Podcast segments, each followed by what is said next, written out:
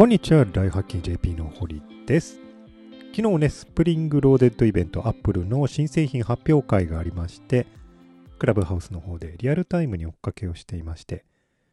えー20人ぐらいの方が聞きに来てくださって、本当にありがとうございました。えー、様々なね、予想されていたものと予想外のものが出てきて、とても楽しかったんですけれども、えー一通り新製品並べてみますと、えー新しくなりました Apple TV 4K A12 バイオニックチップを入れてね、リモコンも非常にわかりやすい感じのものに変更されていると。えーこのリモコン自体はね、他の Apple TV でも使えるらしいんですけれども、えーとても、あの、なんか買い時かなというようなアップデートになってます。あとずっと噂されていました、AirTag ですね。忘れ物を、えー探す探すための U1 チップウルトラワイドバンドが組み込まれた探し物のためのタグですね。こちらが、えー噂されていた通りの形で出てきました。そして、ね、度肝を抜いたのが、新しい7色のカラーバリエーションで登場した iMac です。これね、もうリークされていた画像そのままでびっくりしたんですけれども、えー M1 チップを積んで、7色のカラーバリエーションで、本当にね、あの薄さでですね、えー出てくるとは思いませんでしたので、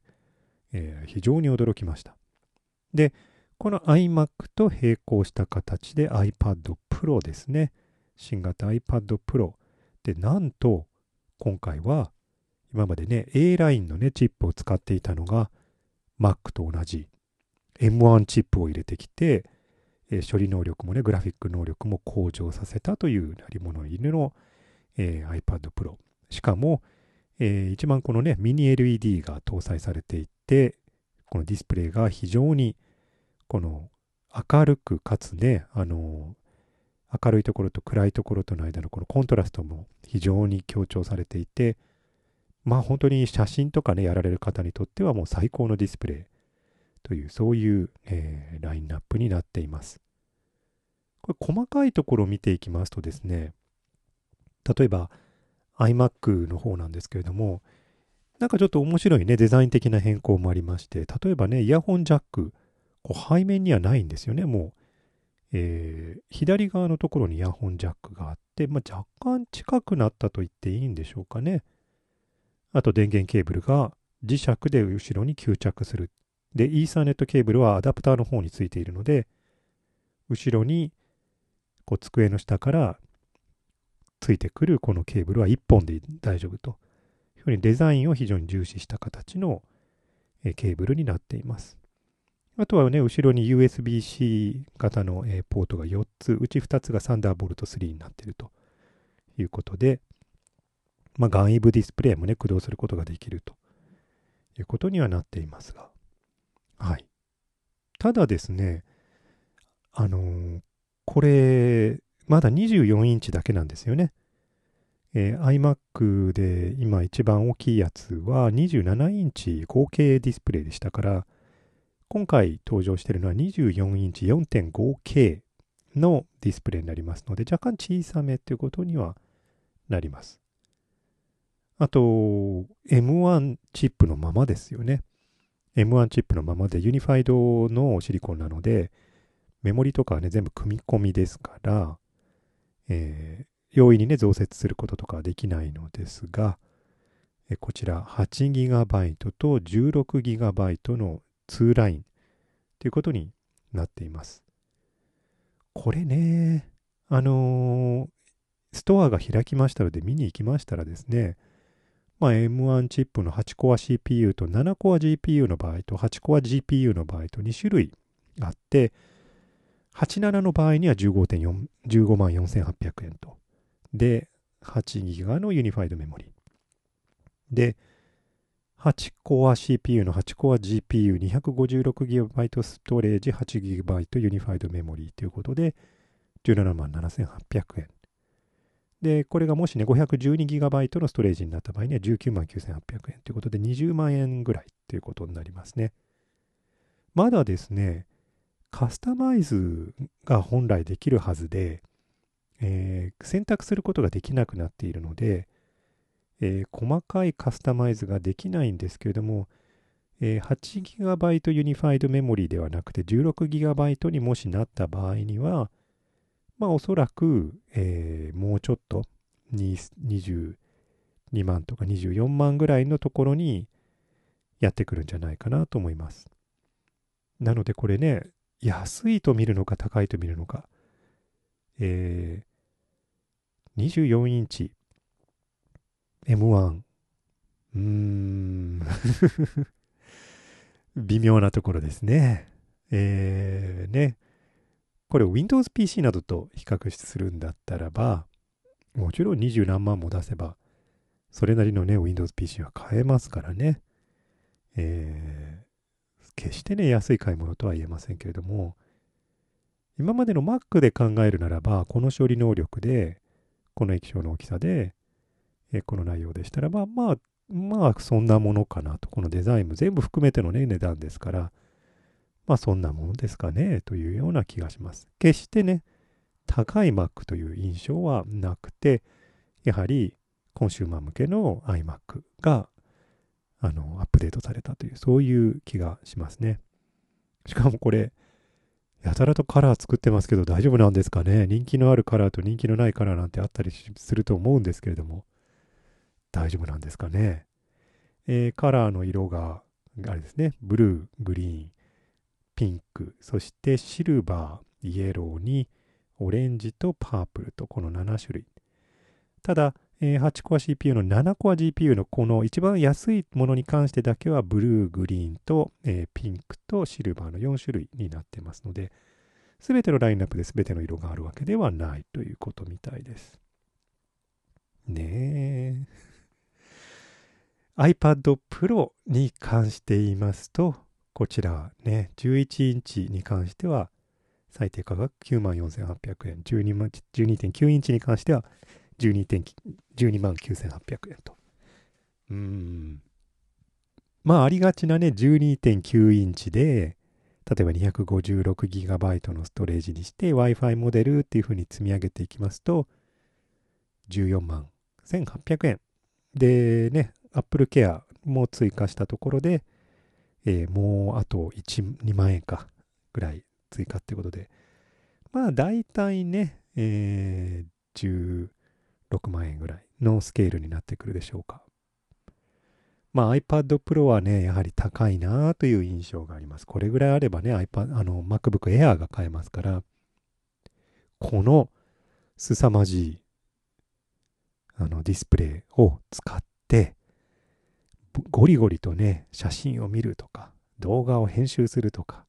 そういうすごい積極的な、こう、やることがあって初めて、買うことができるマシンなんじゃないかなという気はします。とはいえですね、私はちょっと証拠りもなくこの12.9インチには大変グラッと来ていまして、というのも、やはりね、ちょっと僕12から11にまた移ったりしてたんですけども、論文とかを読むのにはね、なかなか11だとちょっとだけ小さいんですよね。もう少し大きく見たい。そももう少し大きくないと効率的に読めない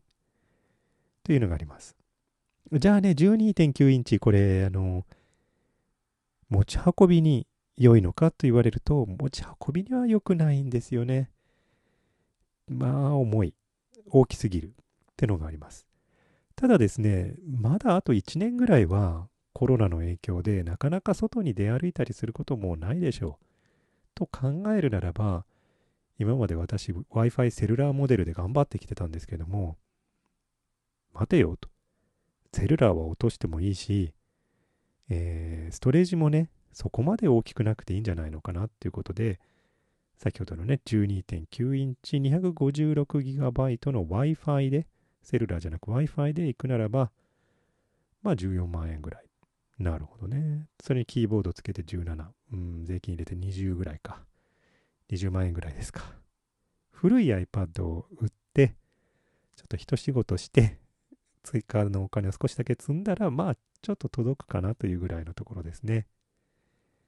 えー、なんかちょっとね、そのあたりでグラグラしています。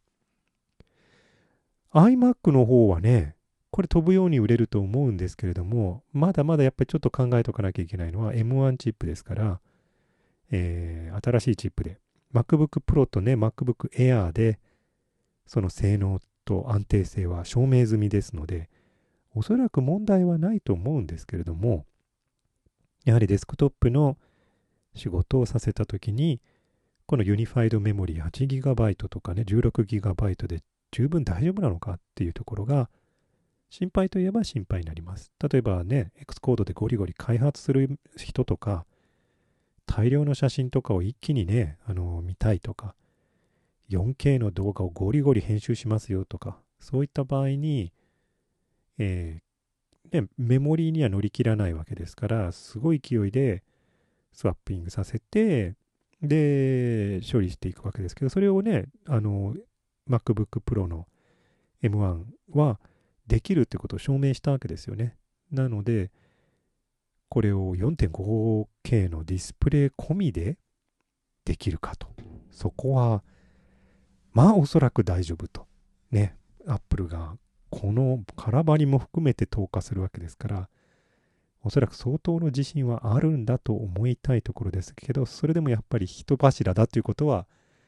念頭に置いた方がいいかと思います。あとは24インチってところですね。もし、えー、私もね、27インチを使っていて、非常にこの、ほんの数インチなんですけれども、この違いで、もうやっぱり効率が違うんですよ、全然。本当にね、ちょっと画面サイズが大きいだけで全然仕事の効率が違いますので、27インチを待ちたいなという人は、えー、ひょっとするともうね、あの、この今年の後半ぐらい、9月とか11月ぐらいに、おそらく発表されるんじゃないかなと思われる次のデザインの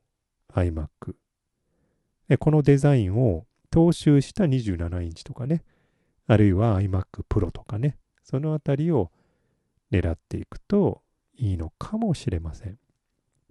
私はちょっと特殊な事情がありまして、え、研究で使わなきゃいけませんので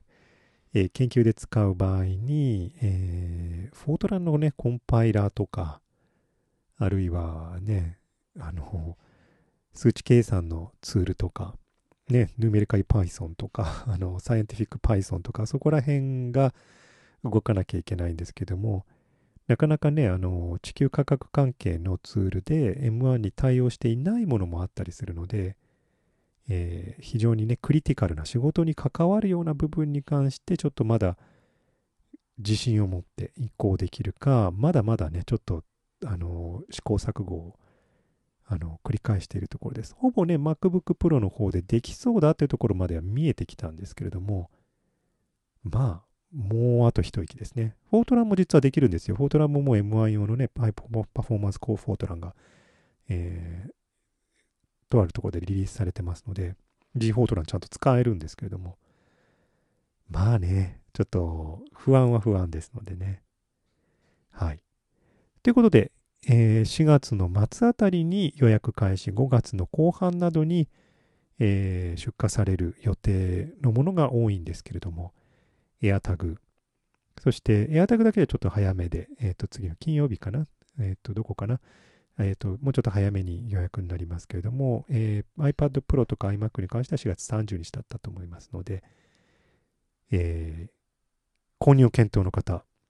どうでしょうかね。ちょっとしばらく悩むことができるのは嬉しいですね。あの、ここ最近ね、Apple は次の日にいきなり予約開始なんてことがあんまりないので、えー、しばらく悩もうかなと思ってます。私はね、あの、去年ね、iPhone を買い替えて、今年はもう買い替えるつもりがないので、多少ね、基金が ありますので、iPad にしようかな。あるいは、ちょっとスルーしとこうかなっていうの、ここら辺をちょっと悩んでみようかなと思ってます。皆さんもちょっとぜひ、えー、カラフルなね、この新しい、えー、マシンたちを見て、ちょっと悩んでみていただければと思います。はい。エアタグに関してはまた面白いそうですので、こちらはとりあえずね、あの、買って、ちょっと使用感なども報告できればなと思います。ということで今日はこれまでにしたいと思います。それではまた明日。ではでは。